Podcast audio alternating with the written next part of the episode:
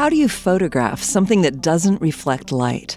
It may seem hard to imagine, but that's exactly what scientists announced they'd done in May of 2022 when they revealed a photograph of a supermassive black hole at the center of our Milky Way galaxy. A black hole is a region of space so dense that not even light can escape its gravity. They're formed when massive stars collapse in on themselves. But as they pull in more matter, they can get even bigger. This one is over 4 million times as massive as our Sun. The black hole is called Sagittarius A star.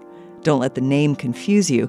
The star at the end is just an asterisk that scientists say out loud to distinguish the black hole from the greater region where it's located. How do you find something that by definition emits no light? Surprisingly, it's easier than you'd expect.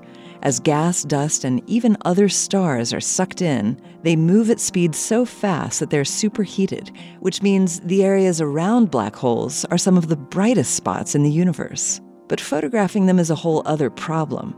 To do that, a team of scientists linked together radio observatories on multiple continents and pointed them all in the same direction at once. Weaving together the data they simultaneously recorded allows them to produce the highest resolution images in all of astronomy.